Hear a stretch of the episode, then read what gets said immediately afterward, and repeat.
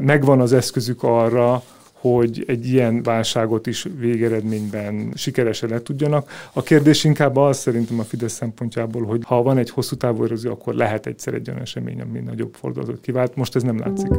Az elmúlt napok híreinek hátteréről, összefüggéseiről és szereplőiről szól a Szabad Európa címlap című podcast sorozata. Én Lampi Ágnes vagyok, és azt ígérem, hogy kétes forrású Facebook kommentek és posztok helyett hiteles embereket objektíven kérdezek majd. Címlap minden hétfőn reggel a Szabad Európán. Nagy várakozás előzte meg Orbán Viktor 25.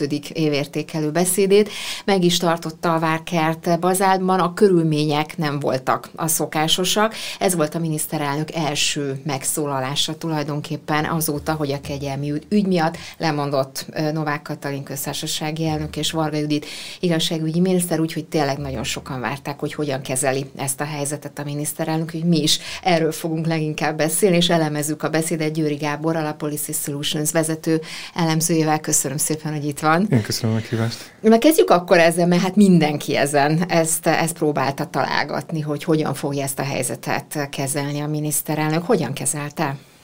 Egyébként annyiban, csak annyiban készíteni, ez a másik megszólás volt, hogy az első az a, azt a bejelentése volt. Annak, ne meg, annak, de hogy az még nem volt az. Nem volt. Annyiban, igen, hogy, tehát, hogy ott látszott, hogy elengedte Novák Katalin kezét, tehát hogy ott már ez lényegében az a lényeges döntés megszületett, hogy akkor Novák Katalin Igen, azt mondtam, hogy azt ne kezeljük el, mert az első meg... hivatalos megszólás az tulajdonképpen ez, ez volt, igen, az ügyről Igaz, magáról. ahol magára az ügyre kitért Novák és Katalin nevét sem említette ugye korábban. Nem, nem, ez igaz, ez igaz, tehát, hogy kitért az alól a kérdés, tehát ez volt az első. Hát az elég egyértelmű, hogy ő ezt offenzíven akartak, ez nem akarta eldugni, nem a végére rakta, hanem rögtön ezzel kezdte, tehát azt tudta, hogy ezt muszáj ezzel az kérdéssel muszáj szembenéznie. Um, én azt mondom, hogy valószínűleg most így, ahogy az ő uh, politikai helyzetében lehetett, úgy, uh, úgy elég részletesen reagált rá, um, próbálta ezt a lehető legjobban beállítani. Szerintem itt azok a dolgok... Egy pillanat, igen. hogy próbálta a lehető legjobban beállítani, ez, ez mit jelent? Ugye azzal kezdte, az volt az első mondata tulajdonképpen, hogy a 2024-es év nem is kezdődhetett volna rosszabbul. Novák Katalin benyújtotta a lemondását, olyan ez, mint egy rémálom mindannyiunkat megvisel. Ez egy pozitív kezdés ebben a kontextusban? Hát azt mondom, ez tényleg, most hogy a Fidesznek nem sok politikai rémálma van, de ez tényleg az. Tehát, hogy egyébként hogy akár a, a, a kérdés erkölcsi súlyát tekintve, akár most az, hogy mennyire súlyos ügy, akár a Fidesznek politikailag tényleg egy rémálom, tehát azt mondom, hogy ezen a ponton két lehetőség van. Az egyik az, hogy mondjuk egy ilyen beszédben nem tér ki rá, vagy így megpróbálja eltusolni, vagy tehát, hogy egyáltalán nem egy szó róla, vagy hogy, vagy hogy így neki megy, és, és uh, lényegében ezzel kezdi, és akkor több percen át foglalkozik vele. Tehát azt mondom, hogy ezeken a lehetőségeken belül, ami a keret, ami volt neki, azon belül így valószínűleg jól elő volt készítve ez a beszéd, és jól meg volt írva. Az érdekes mondjuk a kritikus szemmel talán inkább az, ami kimaradt, amiről nem beszélt. Arról mindjárt majd beszélünk, hogy igen, miről nem beszél, igen. de azért, ha megnézzük az idejét, a beszéd ugye nagyjából 45-50 percig igen. tartott körülbelül. Ebből a Novák Katalinnal foglalkozó, úgy magáról az ügyről tartó rész az olyan nagyjából szerintem olyan 10 perc volt, nem néztem pontosan, de annál biztos, hogy nem volt több. Ez az arány, ez mennyire volt, mennyire lehetett erre számítani? Több több volt, kevesebb, szóval ezek az arányok mennyire voltak én ezt, máshogy, én ezt máshogy fogalmaznám meg. Tehát szerintem ez a, a az, tehát hogyha egy teljes évértékelés nézünk, ha azt nézzük, hogy az egész ország ügyéről beszél, akkor ez egy adekvát uh, arány lehet ez az ügyhöz képest. Én azt gondolom, hogy ami nem adekvát, az az, hogy a miniszterelnök csak most szólal fel az ügyben, és nem korábban, és hogy nem szentelt ennek egy teljesen külön beszédet. Tehát, hogy itt, itt csúszik el a dolog, ahhoz képest, hogy mennyi a nemzetügyünk nem tudott volna erről most egy órát beszélni, egy fél órát sem valószínűleg, de hogy miért nem adott a miniszterelnök interjút a témában, vagy miért nem szólalt fel korábban, az egy nagyon jogos kérdés. És miért nem? Hát ezt, ezt ők tudja nyilván, tehát hogy ez egy nehéz, ez egy nehéz kérdés volt, és valószínűleg így, így volt talán a legkényelmesebb, hogy nem volt az, tehát, hogy a miniszterelnök szerintem alap, alapvetően inkább kerülte volna azt, hogy ő ebben a, a kérdésben megnyilvánul, de ha már, akkor jobb ez neki, mint egy külön interjú, mert így mondjuk így adekvát módon be lehetett szorítani ezt 10 percen, mert nyilván nem gondolta senki, hogy egész órában, egy órán keresztül Igen, fog erről beszélni ebben a fontos is, hogy mondja, hogy, hogy, hogy mennyire, ki mire számított, mert voltak olyan elemzők, akik azt mondták, hogy hát ez most az ügy, tulajdonképpen ez, ami meghatározza a, a, tulajdonképpen az ország ügyeit. Hát lemondott a köztársasági elnök, lemondott az igazságügyi miniszter, lemondott Balogh Zoltán, akit egyébként Igen. nem említett a beszédében, Igen. majd erre mindjárt rá szeretnék kérdezni. Tehát akár az is jogos lehetett volna, hogy mondjuk szinte csak erről szólt volna a beszéde Orbán Viktornak, hiszen előző nap volt egy, or- egy hatalmas tüntetés, ahol hát, legalább 50-60 ezer ember ott volt. Az, a helyzet súlyossága és a, a, a politikai válság azt indokolta volna, hogy a miniszterelnök erről külön beszédben beszéljen, vagy legalább egy külön interjút adjon. Tehát, hogy mindenképpen a évértékelő keretén kívül kellett volna erről beszélni, és azt gondolom, hogy mindenkinek fel kell tenni ezt a kérdést, hogy miért tűnt el a miniszterelnök ebben a témában. Azt gondolom, az évértékelőből kihagyni nem tudta volna, de azt mondjuk mondhatja, hogy az évértékelőben ez most mondjuk akkor kb. 25%-os arányjal, vagy 20%-os arányjal jelentősen szerepelt figyelembe véve, hogy van nyugdíj, hogy van import-export, meg stb. Tehát, hogy vannak a gazdasági kérdések, meg hogy milyen sok fontos kérdés van Magyarország életében, de azt nem, tehát hogy annak nincs indoklás, vagy annak még nem hallottuk az indoklását, hogy a miniszterelnök miért nem beszélt erről külön. Uh-huh. Sőt, ugye arra sem tért ki a miniszterelnök a beszédében, hogy, hogy, hogy mi volt az oka tulajdonképpen ennek, a, ennek az egész ügynek. Arról beszélt, hogy, hogy megbomlott az egyensúly, hogy ezt a, ezt a két, két hölgyet, ugye, tehát hogy rossz döntést hozott Novák Katalin, és ez tulajdonképpen ezt nem lehetett, nem lehetett szűnyeg alá sepelni, vagy ez volt az egyetlen helyes döntés, de arról nem beszélt, hogy tulajdonképpen maga döntést azt mi indokolta. Igen. Tehát, hogy ezt két dolgot hiányoltam, az egyikre még az utolsó pillanatban kitért, hogy az áldozatokról alig esett szó, és azt hittem, hogy nem is fog, amikor még Bocsánat, egy ondat... kérés kellett volna? Hát szerintem elég egyértelműen. És ugye ez még mindig hiányzik. Tehát a, nem egy erőssége egyébként a, a, a kormányzati kommunikációnak a bocsánatkérés, amúgy sem, de ebben a helyzetben, ha valamikor, akkor ezt nyilván kellett volna, meg többet, tehát hogy alapvetően ez az egy mondat valószínűleg így azok azokról, akiket a legsúlyosabban érintett az ügy, azokról kevés volt szerintem, és De azt miért? is az utolsó pillanatban. Miért nem lépte meg ezt a miniszterelnök, vagy miért nem lépte meg, használta ki ezt az alkalmat, amikor ezt megtette volna? Miért maradt ez ki?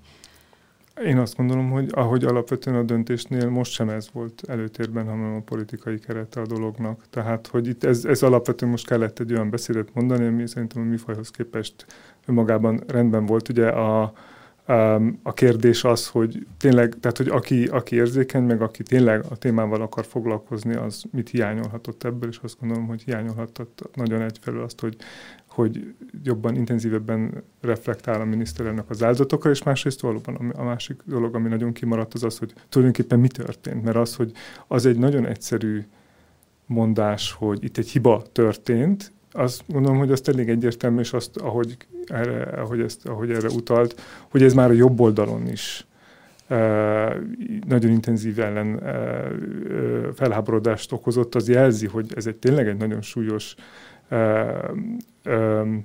nagyon súlyos válság, ami most van, és arról nem beszélt ugye, hogy, tehát a személyi következményeket levonták részben, nem tudjuk, hogy mindenkit, mindenki levonta, mindenki, aki érintett volt, az lemondotta már, de azt nem tudjuk, hogy miért, hogy hogy született egy ilyen döntés, és tulajdonképpen... Hát ez ha... a kérdés valójában, hogy ezt, ezek szerint ezt, hogy ez, ahogy ön is mondta, nyilván Orbán Viktor beszédei rendkívül előkészítettek, nyilván minden szónak súlya jelentősége van, hogy hogyan épül fel egy ilyen beszéd, nagyon tudatosan előkészített. Ezek, ezek szerint tudatosan maradtak ki a beszédből. Nem tartja Persze. ezt fontosnak Persze. a kormányzati kommunikáció, vagy Orbán Viktor ezek szerint? Hát valószínűleg az lett volna a politikai legkényesebb része arról beszélni, hogy egyáltalán hogy születhetnek ilyen döntések, kik azok a személyek, akik ebben érintettek, és hogy milyen motivációval tettek egy ilyet. Tehát, hogyha abból indulunk ki, hogy azzal mindenki tisztában van, hogy, hogy a gyermekbántalmazás milyen súlyos ügy, és ebben akkor nem sok kérdésben, de ebben úgy tűnik, hogy akkor a választók között is egy, tényleg egy, egy nagyon széles körű konszenzus van, akkor egyáltalán beszélni kellett volna arról, hogy, hogy kik azok az emberek, akik ennek ellenére ezt a, ezt a kegyelmi döntést akartak egy olyan személy esetében, aki a nem tudom, lényegében bűpártolóként működött ebben a, a, a, a gyermekbántalmazási botrányban, és arról kellene beszélni, hogy, hogy milyen formákban születnek ezek a döntések, és hogy milyen lobbyerők működnek az ilyen döntéseknél. Ehhez képest ugye arról beszélt a miniszterelnök, hogy jó emberek is hoznak rossz döntéseket, és neki most már az a feladata, hogy ezt az egész erkölcsi rendet helyreállítsa, jogilag orvosolja a helyzetet, megoldja tulajdonképpen ezt a szituációt. Ez most úgy tűnik, hogy akkor itt a vége, ő megoldotta ezzel, kipipálta ezt az ügyet, Orbán Viktor? Szerintem megpróbálja a kormány ezzel lezárni. Ugye amiről nem, fog, nem esik szó, az az, hogy, hogy tehát hogyha az tényleg csak a személyekben volt a hiba, vagy itt a rendszerben is van hiba, ahogy a döntések születnek, és ahogy egyébként ez egy nagyon fontos tényezője ennek az ügynek, hogy ez ugye nem tegnap történt. Tehát ez nem úgy volt, hogy, hogy, ugye a döntés. Hogy, a, hogy, a, hogy a döntés ez megszületett, és akkor mondjuk így a Magyar Nemzet, vagy az Origo, vagy valamelyik sajtótermék ezt észrevette és föltáborodott, hanem ez úgy történt, hogy, hogy ezt alapvetően megpróbálták a, eltusolni és legnagyobb csendben csinálni, és hogy ezek hogy történetnek, és hogy hány ilyen történik. Tehát, hogyha most nagyjából véletlenül nyilvánosságra került egy ilyen ügy, akkor milyen, milyen, milyen, egy ilyen rendszerben, ahol itt születnek a döntések, ott hány olyan ügy lehet, amiről nem szerzünk soha tudomást. Ugye azt is mondta Orbán Viktor a beszédében, hogy nincs védett hely, és mindenhol lehet ugye hibázni, de nincs védett hely, és ez egy ki nem kényszerített hiba volt, és ez felkorbácsolta ugye a jobb oldalnak a, a dühét és hogy meg kell a gyermekvédelmi rendszert erősíteni. Tulajdonképpen ez volt két ezzel kapcsolatos mondata vagy gondolata, és hogy ahogy egy nagy erős kormánypárthoz illik, tulajdonképpen ezáltal orvosolni fogja ezt a helyzetet. Ez akkor így elegendőnek tűnhet a közvélemény számára? A közvélemény számát, a közvéleményt ugye azt most nagyon nehéz megítélni, mert a közvélemény Magyarországon sokrétű, akár a Fideszes tábort, akár az ellenzéki tábort nézem. Tehát van, akire ez, van akinek ez nyilván teljesen elegendő lesz, meg úgy érzi, hogy most a miniszterelnök adekvátan kezelte a helyzetet, és lesz. De ön Bo- hogy érzi? Tehát ön én úgy gondolom, én úgy gondolom, én úgy gondolom, hogy, hogy amiről beszélt, az, az uh, ugyanazt mondta, hogy a gyermekvédelmi rendszert meg kell erősíteni, de aztán csak jogi válaszokról beszélt. Tehát arról, hogy valóban a gyermekvédelmi rendszer megerősítés és intézményes szinten, erőforrások szintjén, tehát ott, ahol a legnagyobb problémák vannak, amik hozzájárultak ehhez, arról nem beszélt, tehát hogy igazán azt tudjuk, hogy itt jogszabálymódosítások lesznek feltetően. Azt gondolom, hogy ezeknek nincs kizárva, mivel a kormány gyakran bosszút szokott állni akkor, amikor őket egy botrány éri, hogy ezeknek egy része olyan fajta szigorítás lesz, ami mondjuk szexuális kisebbségek ellen irányul, ezt simán el tudom képzelni, de az, hogy valóban intézményes szinten, bármilyen szinten milyen erőforrásokat kap a, a gyermekvédelem, amitől tényleg jobban mehetne. Én nem, nem, nem, nem, nem egyértelmű ez nekem, hogy politika... ez csak jogszabályi probléma volt, hanem uh-huh. hogy itt lényegében a jogszabályok alkalmazásában tűnik inkább a probléma. Tehát ez egy politikai megoldás, amit Orbán Viktor kínált, vagy egy jogi megoldás? Hát ez a, a, nagyjából a, a politika joggal történő kezelése, de nem a valódi mondjuk reformmal vagy intézményes változással. Tehát itt, ahol, ahol, ahol nagyjából egyetértés van abban, hogy, hogy intézményes változásra lenne szükség, ott egyelőre, egyelőre csak jogi válaszokat fogalmaztak Miért meg. nem említette Balogh Zoltánt? Vajon? Ezt nem, erről, nehéz lenne spekulálni. Lehet, hogy intenzívebb a személyes, sőt, biztos, hogy intenzívebb a személyes a Balogh Zoltánnal. Lehet, hogy az ő fejében ez külön ügy. Egyébként az is simán elképzelhető, hogy gondoltam most elegendő végül is így Varga, tehát hogy ahhoz képest, hogy Novák Katalinról elég részletesen beszélt, Varga Juditról is csak egy mondat volt, aztán személyesen, hogy, hogy igazságtalan az ő esetében még kifejezetten igazságtalan is a lemondás. Um, valószínűleg, a, ha, ha spekulálnom kell, hogy miért maradt ki Balogh Zoltán, akkor leginkább azt gondolom, a személyes közelség miatt. Uh-huh. Azért e, ezen még egy picit lovagoljunk már, mert tulajdonképpen a Novák Katalint és Varga Juditot határozottan dicsérte is a miniszterelnök ja. a, a beszédének az elején. Azt mondta, hogy a kisújúban több méltóság van majd a baloldal összes vezetőjében együttvéve. És azt is mondta, hogy, hogy jó emberek tulajdonképpen, de rossz döntést hoztak. Tehát igazából őket nem negatív színben tüntette Persze. fel, vagy tüntette, legalábbis úgy tűnt. A miniszterelnök Balogh Zoltánt pedig meg sem említette. Azért ez elég nagy különbség így a, a kommunikációban. Hát, hogy ő mellett is kiállhatott volna, és pozitív színben tüntetette volna fel, hogyha akarta volna. Lehet, hogy őt tartja egyébként akkor a fő vétkesnek ebben is, ezért nem tért ki rá. De egyébként hozzáteszem, tehát az egész helyzetnek a, a, a bizonyos az abszurditását még mindig abban látom, hogy most úgy beszélünk erről az ügyről folyamatosan, vagy úgy beszél a kormányzat erről az ügyről, mint valami teljes abstrakció lenne, mint hogy nem lettek volna konkrét emberek, konkrét indokokkal és konkrét érdekek, és tulajdonképpen, tehát hogy azt hiányzik, hogy akár Novák Katalin, akár Varga Judit, akár Balogh Zoltán, akár Orbán Viktor, de hogy most már kezdjenek el a felelős emberek jelni, és csak elmondani, hogy mi történt, és hogy történhetett, és hogy nem fog megint megtörténni valójában. Mert nem, nem gondolom, hogy ez pusztán jogi szabályzás kérdése, hanem azt is nézni kell, hogy mik azok a mechanizmusok, amik itt életbe kerültek. Tehát, hogy mi a lobbyerőknek a jelentősége kinek mi állt az érdekében, hogy ezeket is tisztázni kéne ahhoz, hogy valóban kezelni lehessen Ugye ezeket. felvetődött már itt a beszélgetésekben korábban, amit ön is célzott a beszélgetésünk elején, hogy Orbán Viktor bejelentette a, a módosítását, az alaptörvénynek a módosítását Igen. ehhez kapcsolódóan. Az ellenzék számára ez mekkora ö, lehetőség, vagy zicser, vagy nem zicser ez a szituáció, azt, hogy mondjuk megszavazza, nem szavazza meg, szóval mennyire tudja ezt az ellenzék továbbvinni ezt az ügyet, ha ennyire lezárta a miniszterelnök? Hát az ellenzéknek most a, a, a politikai érdeke nyilvánvalóan az, hogy ez napi renden maradjon. Hozzáteszem, hogy voltak ellenzéki politikusok, akik gyermekvédelmet korábban is, tehát amikor hallottam még a felvezetőben a, a, az évértékelőhöz, hogy az ellenzéknek korábban egyáltalán nem volt téma a gyermekvédelem, ez így amblok nem igaz, mert hogy voltak ellenzéki politikusok, akik a gyermekvédelmet e, nyomták, én erre mondjuk Szél Bernadett esetében kifejezetten emlékszem, hogy ez egy visszatérő e, téma téma volt, az, de, de ahogy a, a, szerintem a, a konkrét ö, alkotmánymódosítás megszavazása az, ha csak ennyi a tartalma, ahogy most Orbán Viktor megfogalmazta, akkor valószínűleg meg fogja szavazni az ellenzék, és azt mondom, hogy ebben a helyzetben um, ez, ez lenne a helyes döntés is.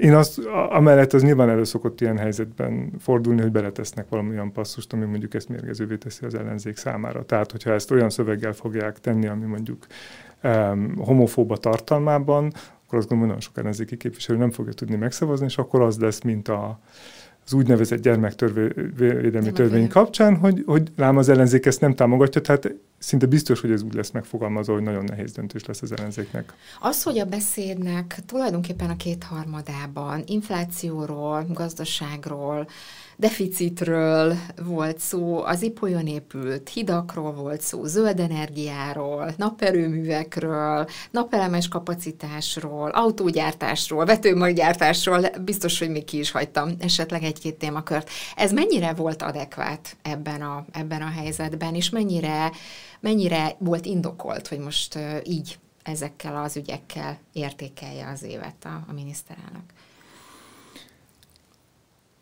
Hát az adekvát, ha abban a kontextusban nézem, hogy egy évértékelőt tartott, akkor azt gondolom, hogy adekvát volt, ami még mindig inadekvát, hogy nem hogy nincs érdemi feldolgozás, meg nincs érdemi reakció a miniszterelnök részéről, de azt gondolom, hogy egyszerűen ennek külön, tehát nem az évértékelőben kellett volna egy órát foglalkozni ezzel, vagy, vagy, vagy kihagyni azokat a kérdéseket, amik mondjuk így egy évértékelőbe valóban hagyományosan tartozni szoktak, tehát hogy ez egyszerűen egy Igazán azt gondolom, hogy az évértékel egy ilyen szempontból egy megkerülését is, lehetőségét is adta. Most a miniszterelnök beszélt róla, nagyjából mindenki azt mutatja, hogy hát nem tudta, nem tudta volna kiadni a nyugdíjasok helyzetét, mert Magyarországon 3 millió nyugdíjas él, és hogy hát ez hogy nem lehet említeni, hogy mi a nyugdíjasok helyzete, hogy nem lehet a gazdaságot említeni, ezt szerintem valóban lehet mondani. Amit nem lehet mondani, az az, hogy, hogy erről amúgy nem beszélünk, tehát hogy ezzel ez le van zárva. Um, de amúgy, tehát azt gondolom, hogy egy évértékelőben kell foglalkozni a, az össz az összbenyomással az egy érdekesebb kérdés szerintem, hogy ilyenkor, és ez nagyon sokszor hiányzik szerintem, hogy, hogy egyszerűen leellenőrizni, hogy mi az, amit a miniszterelnök mond, konkrétan mennyi a valóságtartalma, mi az, ami ebből kimarad, milyen adatokat nem említít, és hogy mi mondjuk az ország valóságos helyzete szembeállítva azzal, amit egyébként most bármilyen politikus helyzetben maga számára pozitívan értelmezne. Mm-hmm. Volt egy érdekes szólásmondása a, a miniszterelnöknek az EU-val kapcsolatban. Azt mondta, hogy 2023 az EU kudarcainak az éve volt, de hogy ugye az EU-hoz tartozunk, ezt, ezt kiemelte. Ugyanakkor egy mondást idézett, hogy ismert ki a fát, mielőtt neki támaszkodsz, és hogy a mi természetes létközegünk az Unió pedig, ahogy említettem, 2003, 2023 az Unió kudarcainak éve volt, ez pedig lehúz, visszaránt, ólomsúlyt helyez a lábunkra. Ugye ilyen típusú mondásokat megszoktunk korábban Abszolút. is. Volt erről, és aztán egy afrikai mondást idézett Orbán Viktor, ismert ki a fát, mielőtt neki támaszkodsz, és azt mondta, hogy 20 év június lét után most az a kérdés, hogy neki lehet-e támaszkodni eh, ennek a fának. Ezt próbáljuk már értelmezni, eh, hogy ezt eh, mit, mit, mit, mire gondolt a költő, hogy így fogalmazom. Hát ez nem, ez nem teljesen új, tehát hogy az állítás, ugye, ami most már egy ideje megjelenik, hogy Magyarországnak amellett, hogy az Európai Unió tagja kell, hogy maradjon, mert hogy ez az érdekünk, és nem egyébként másoknál fogva, tehát elsősorban azért, mert ehhez anyagi érdekünk fűződik. Um, amellett uh, meg kell tanulnia Orbán Viktor szerint úgy is működnie, hogy, hogy külön is kvázi el tud lenni, mondjuk erre egy példa lehetne a, a források, amik nem érkeznek, és hogy ez az indok a keleti nyitás mellett, ez az indok az orosz összefonódásra, ez az indok a erősebb kínai összefonódásra, hogy ezek a vonatkozik. külső fák, amik ezek a másfajta fák, amikre Tehát akkor ez lehet. nem arra vonatkozik, hogy mondjuk neki dőljünk-e az EU-nak, vagy ne dőljünk neki. Tehát nem az EU, nem EU kérdésre vonatkozik ez.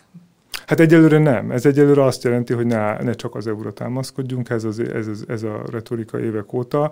Ami mert mondjuk még lehet érvelni, és ugye az a gond szerintem, hogy, tehát, hogy a valóság az ugye egy nagyon ellenséges viszony az EU-val, és egy nagyon erős eltávolás, aminek egy részben a következménye a, ami történik az Európai Uniós forrásokkal. Egy picit uh, még beszéljünk, még egy utolsó témát, amit szeretnék a beszédből kiemelni, a Svédország NATO csatlakozásának a ratifikálása. Tulajdonképpen most itt, mintha a beszédében bejelentette volna azt, hogy most már tényleg ratifik. Ugye erre már volt példa, jó hát, párszor. Tehát nem, ez már meg volt ígérve, hogy nem mi leszünk az utolsók.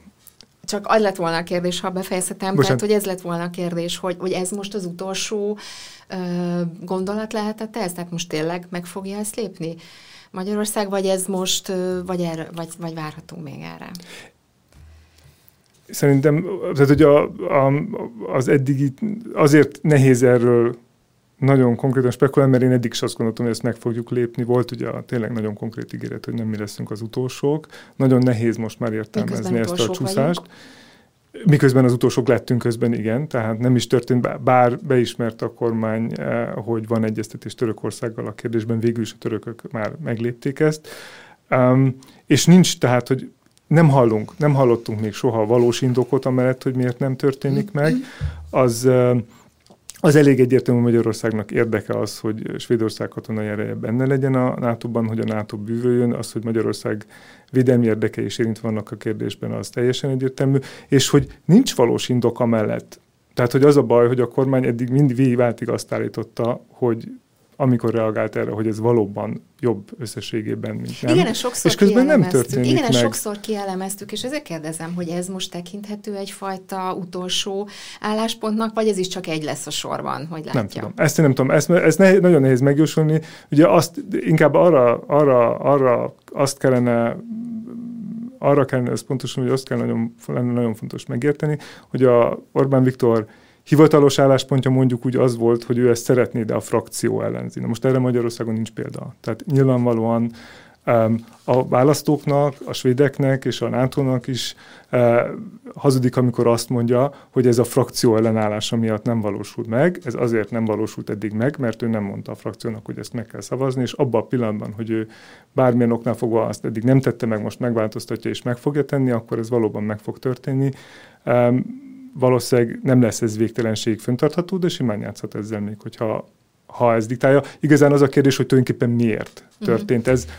Ezt egyelőre nem tudjuk nem megfejteni. Tudjuk. Nem tudjuk. A miniszterelnök ugye szombaton volt a beszéd, és előző nap pénteken óriási tüntetés volt a Hősök terén. Régen látott tömeg ment ki az utcára, egyes becslések szerint akár tényleg több tízezren voltak az utcán, volt, aki 50-60-70 ezres tömegről is beszélt, és ott ugye a fő téma nyilván a Novák ügy volt. Ez ezek szerint nem befolyásolhatta, vagy mennyire, mennyire jelentette ez mondjuk nyomást a miniszter miniszterelnökre. Ugye azt beszéltük itt a, először, hogy nem szólalt meg a, miniszterelnök ebben a témában, kivéve azt a fél, félperces, félperces Facebook Igen.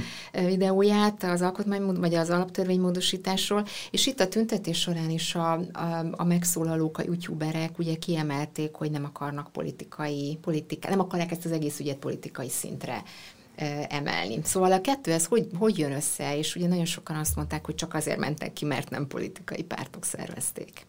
Igen, hát mondjuk azt a sajnálattal hozzá kell tenni, hogy, hogy egy Magyarországon tényleg egy jó létszám az 50-60 ezer, de amúgy ez nem egy nagy, ezek nem nagy számok egy tüntetéshez képest egy valóban megosztó, és, vagy valóban intenzív figyelmet előhívó témában. Nem szoktam miniszterelnöket érdekelni, hogy mi történik az ellenzéki tüntetéseken. Azt gondolom, hogy ami ebben a témában... De várjon, ez ellenzéki tüntetés volt?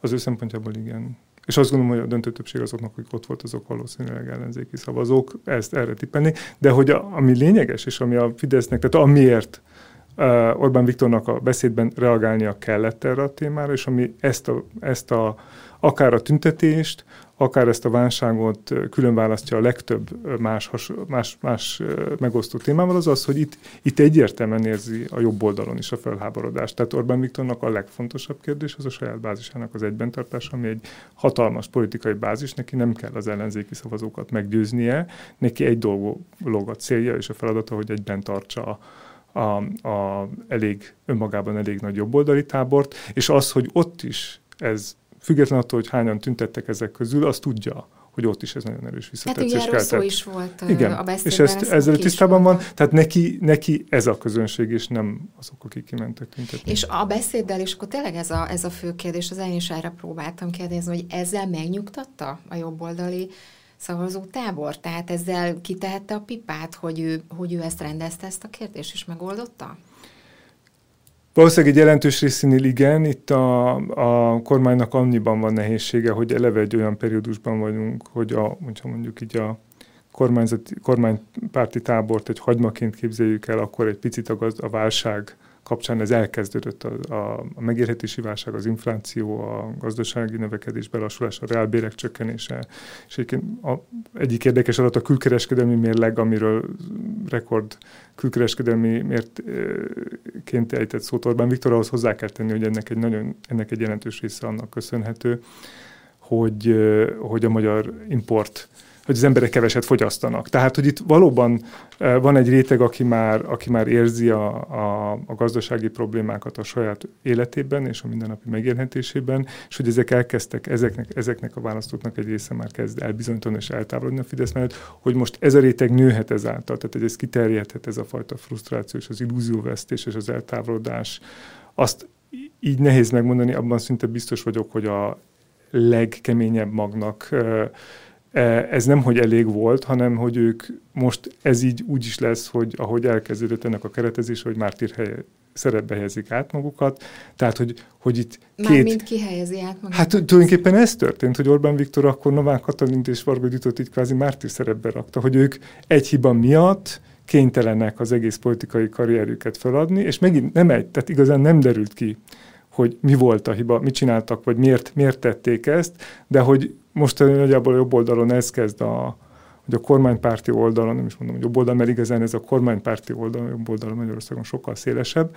Um, ez, lesz a, ez lesz most a vezérfonal, hogy, hogy ők vállalják a felelősséget, itt vezető olyan embereket beáldoznak, akik az egész életüket az országnak szentelték, és egyszer hibáztak, és akkor most ők kvázi mégis feladják a, a teljes életművüket, és hogy, ilyen, és hogy ehhez képest a baloldal soha nem vállal felelősséget, és azt gondolom, hogy ez, ez, ez egy olyan üzenet, amivel szerintem a kemény magnak, ami nem kicsi, tehát a jelentős jobboldali kemény magország azonosulni tud. Tehát, hogy ők úgy érzik, hogy, hogy ezzel ők megtették, levonták a megfelelő következtetéseket, meg megtörténtek megfelelő következmények, és hogy jobbak erkölcsileg ezzel, mint az ellenoldal. Uh-huh. És a kampányban is erre számít, hogy ez, ez az irány, ez megy tovább, vagy mi lesz a fő üzenet? Hát szerintem a, a kampányban alapvetően az lenne, hogy a Fidesznek, ha ez a téma eltűnne hogy ezt meg sikerül-e addig megvalósítani, ha ez a téma eltűnne. Tehát, hogy a Fidesznek semmilyen szinten nem érdeke, hogy ez a téma fönnmaradjon,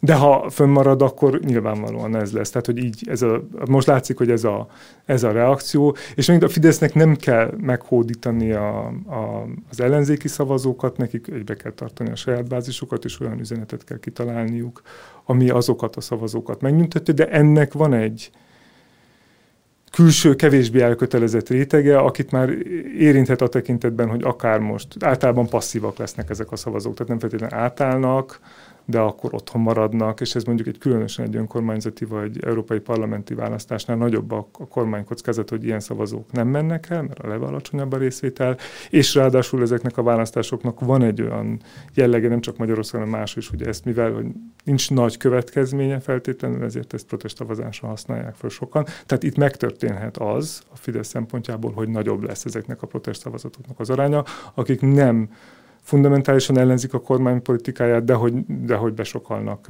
a problémáktól és ettől a az ügytől különösen. Uh-huh. Még egy utolsó kérdés a végére, hogy, hogy hogyan kezelte, vagy kezeli ezt az ügyet a kormány, és konkrétan Orbán Viktor. Ugye volt két másik nagy botránya a Fidesznek korábban. Az egyik a borkai ügy volt, a másik pedig a Szájer ügy. Nem összehasonlításképpen hozom ezt ide, mert teljesen más történetről van szó, meg teljesen más ügyről van szó, félrejtésenség, tehát nem összehasonlítom tartalm, Igen, értem, tartal, értem. tartalmát tekintve ezeket az ügyeket. Viszont abban, hogy kampánytechnikailag, kommunikációilag hogyan kezeli ezeket az ügyeket a kormány, itt van-e bármilyen hasonlóság, vagy akár, hogyha kicsit már visszanézzük, ugye a borkai ügyben és a szájügy esetében sem esett vissza jelentősen a Fidesznek a népszerűsége. Még mivel teljesen más de azt is hozzátehetjük, hogy háromból ez a második köztársasági elnök, Orbán Viktor által kiválasztott köztársasági elnök, aki megbukott, ami nem egy jó arány mert ugye Schmidt Pál is lemondásra kényszerült. Azt mondom, az egyik, ami, amit láttunk, hogy a, a kormányzat annyiban mondjuk így konzekvensen reagál, hogy ezek a szereplők lemondanak. Tehát nem, um, itt most nem láttunk egy uh, nagyon erős kísérletet arra, hogy, hogy megmentsék Novák Katalint vagy Varga Győzőt, inkább azt hogy ezt gyorsan el kell intézni, és hogy ezzel remélhetőleg sikerül akkor így uh, a szellemet vissza, vissza, vissza tenni a palacba. Um, hát ez elég egyértelmű.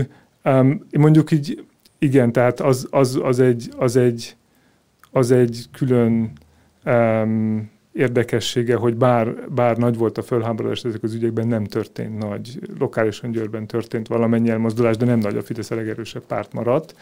Um, tehát még ennek ellen, ezeken, ezen botrányok ellenére sem um, sem történik nagyszabású változás a politikában, más botrányokról nem is, más elég botrányokról nem is beszélve. Azt mondja, a Fidesznek azt érzi, vagy valóban az a nagyon stabil pozíciója megvan, hogy a média befolyásán keresztül a a közvélemény alakításában azért mégis ők játszák a legerősebb szerepet, ez amiről Magyar Péter sokat beszélt a Rogán Antali propagandagépezet, tehát nekik megvan mindenképpen az az előnyük, hogy ők nagyon erősen befolyásolni tudják a médianapi rendjét és a közbeszédet, tehát megvan az eszközük arra, hogy egy ilyen válságot is végeredményben e, sikeresen le tudjanak. A kérdés inkább az szerintem a Fidesz szempontjából, hogy lesz-e egy ilyen elképzelhető egy ilyen hosszú távú eróziója a bizalomnak. Egy-egy ilyen esemény nem fogja, de akkor, ha van egy hosszú távú erózió, akkor lehet egyszer egy olyan esemény, ami nagyobb fordulatot kivált. Most ez nem látszik.